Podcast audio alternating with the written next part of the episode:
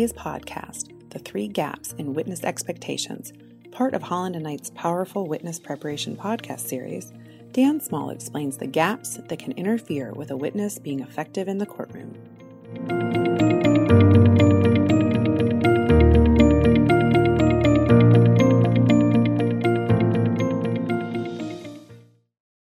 Why is this so difficult? It's a question that many witnesses have asked us. The answer is because there are surprising and enormous gaps between a witness's real world experiences and expectations and those in this very strange and unnatural world of being a witness. The reasons are easily stated, but their impact is profound. Number one, it's under oath. Number two, everything is transcribed. And number three, everything will be picked apart. Each of these extraordinary facts are far beyond a normal person's experience. Put together, they form the basis for a series of critical gaps. I call these gaps the perception gap, the audience gap, and the conversation gap. To prepare a witness, a lawyer must help the witness and themselves to define, understand, and bridge each gap.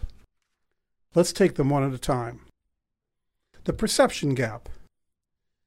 There is, for a surprising and disturbing percentage of witnesses, an extraordinary perception gap between what the lawyer assumes he or she is asking from the witness and what the witness assumes the lawyer wants from them. One small example.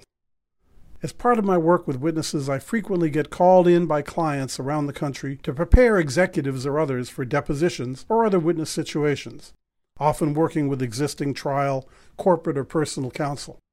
One time, several years ago, I walked into the conference room where counsel and the witness were waiting for me and started to introduce myself to the witness. She interrupted me and said, I know who you are. You're the guy who's come to tell us what to say. I responded, If that's your understanding, then that guy is leaving. And I walked out the door. I waited outside for about five minutes and then I returned and introduced myself as the guy who's come to help you to tell the truth. Where does this gap come from? Most lawyers think of themselves as ethical professionals, there to give advice and help guide the witness through this process. We're there to have an open and honest dialogue to help the witness understand and tell the truth. However, the sad reality is that's not how most witnesses develop their perceptions of lawyers. Most witnesses develop their perceptions in very different contexts. On TV, where unethical and devious lawyers get the best ratings on the internet, where stories of outrageous conduct by lawyers abound, and from friends and family, where tales of sleazy lawyers are far more interesting to tell, and thus far more frequently repeated, than tales of ordinary professionals acting appropriately. So it should come as no surprise that so many witnesses assume the lawyers are there not to get at the truth, but rather to tell them what to say, to make them toe the line, to make sure everyone is singing from the same song sheet, or just to tell whatever story is most likely to help them win. You can bridge that gap. There's an old story from the late great Speaker of the House, Tip O'Neill. In his first congressional election, he campaigned all over his hometown and worked very hard, but he found out that his next door neighbor, an elderly woman, had told people she was not going to vote for him. He went to her house and he said, Mrs. Finley, I, you've known me all my life. I shoveled your driveway. I mowed your lawn. I delivered your paper beginning when I was 10 years old. Why aren't you going to vote for me? Tommy, she answered. You never asked me. Don't make that mistake. Ask your witness for the truth, not as an offhand comment or an assumption. Ask for the truth early, clearly, humbly, passionately, and most important, repeatedly. You can't effectively represent your client as a witness if he or she is not fully candid and forthcoming. As a person, you must understand that you're asking someone to say things and admit things that they may not have admitted before, sometimes even to themselves. This can be a long, hard process that must be handled with patience and feeling. Lawyer and witness must work together to close the perception gap. The audience gap. From a very young age, we learn and we enjoy being social. We treasure invitations to join others. Your spouse or relative invites you for a meal. Your friend invites you for a drink. Your coworker invites you for a meeting. We respond and come to the table to interact with those at the table. Maybe they'll agree with us, maybe they won't, but we know they'll listen. We know who we are talking to. Our audience is clear right there in front of us. Our mission is to communicate with them, to understand them, and to help them to understand us. But what if the table we're invited to is the witness table, a deposition, a hearing, or whatever? The most common and fundamental mistake many witnesses make is not understanding who the real audience is, and that the person asking the questions is usually not the real audience. What a bizarre gap for a normal, sociable person. The person you're talking to is not the audience. Stranger still, in a deposition or some other witness settings, you may be talking, through the court reporter, to the real audience that's not even in the room. Indeed, we may not even know yet who he or she is, yet some yet to be determined judge or juror or arbitrator. Madam Witness, you are talking to a ghost. This audience gap is not the witness's fault. It's the lawyer's fault for not understanding how profound this misunderstanding can be and for not making it clear in preparation. This gap is truly a wide one. It goes against all our upbringing, our socialization, our normal interactions, the idea that the person asking the questions may not be the person the answers are directed to is hard to say and even harder to understand and deal with. But you can bridge this audience gap. Explain why the questioner is not the audience. They're often a paid advocate, hired to win and unmovable from that position, no matter how personable and persuasive the witness may be. It's not a reflection on the witness, that's just the way things work. They've drunk the Kool Aid. You're not going to persuade them of anything except possibly that you're a good witness. So, who are they? What are they like? What's going to happen? Think about the different ways that people, lawyers, approach this gap. The friend, by pretending to be the witness's friend to try and get the witness to tell them more, tell them what they want to hear, or at least try to bend things their way. He's not your friend. Don't lose focus the interpreter, by trying to be helpful and putting the witness's testimony in their own words. So, what you're really saying is, let me see if I can sum this up. Then wouldn't you agree that this is your testimony, Madam Witness, not his? Don't let anyone put words in your mouth. The jerk.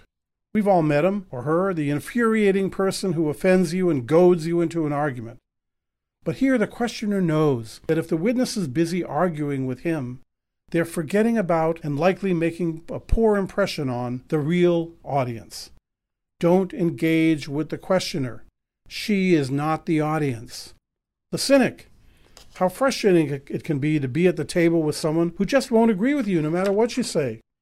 That frustration can cause you to go overboard, but the questioner is not the audience. The witness is not going to change their mind, or at least they'll never admit it. If the witness reacts to them as a cynic in any of the normal ways, they know they've made it much harder for the witness to communicate with the real audience. Don't play their game. And third, the conversation gap. Regardless of the audience for our communication, we're used to and we pride ourselves in a form of communication that is informal and fun. Conversation. Casual, interesting, free flowing, good conversation is an integral part of our day, our relationships, and even our self esteem. So your witness may think, I'll just go talk to them. But in reality, you need to tell them to follow the speaking pattern of question, pause, answer, stop. Conversation is casual because the setting is informal. What if it was all under oath?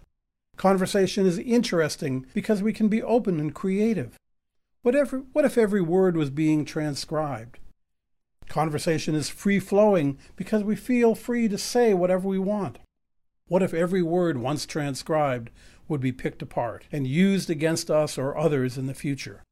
Those three things the oath, the transcription, and the follow up are the reasons this gap is so difficult. This is not a conversation. A witness is not there to entertain, just to tell nothing but the truth in a clear, simple way. A good conversation, we say, flows, and a good conversationalist is someone who helps it to flow.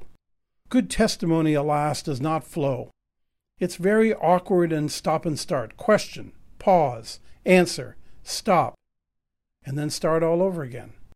A good listener as a witness is not someone who focuses on what the questioner meant or where they're going, but only on the words that came out of their mouth, the words that the court reporter heard. Some time ago, I represented an international sales manager, brilliant man who spoke several languages fluently. By the time he finished preparing for and giving his testimony, he volunteered to me that this was the hardest new language he had ever learned. Not because of the words themselves, but because of the unnatural and artificial discipline it requires. This is not a conversation, but you can bridge this gap.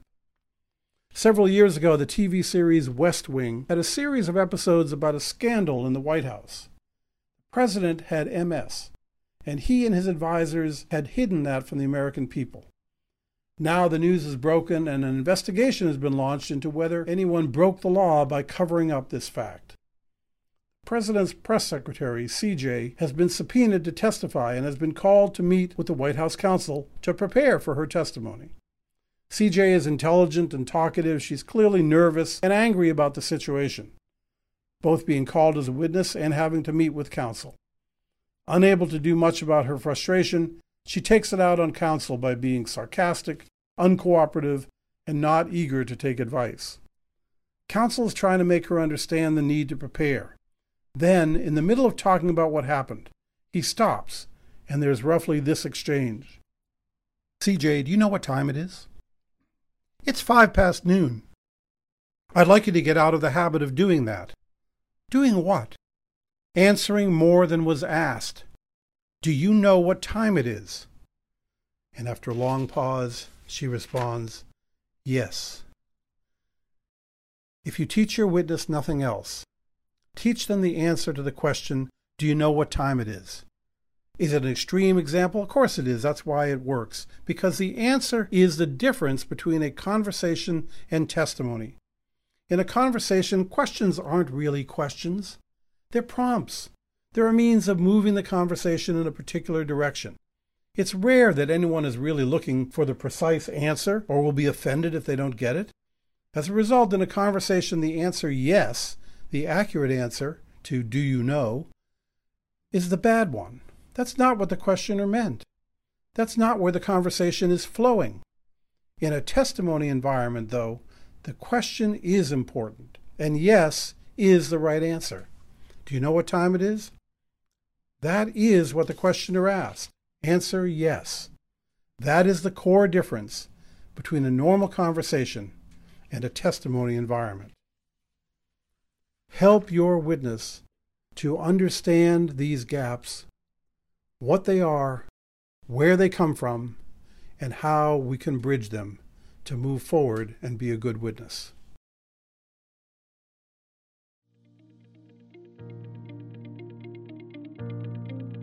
Thank you for listening to the Three Gaps in Witness Expectations, part of Holland & Knight's Powerful Witness Preparation podcast series. Dan Small is a litigation partner at Holland & Knight.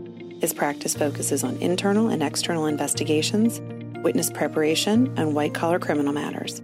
He is the author of the ABA's manual Preparing Witnesses, and he welcomes input on this and other podcast programs at dan.small at hklaw.com.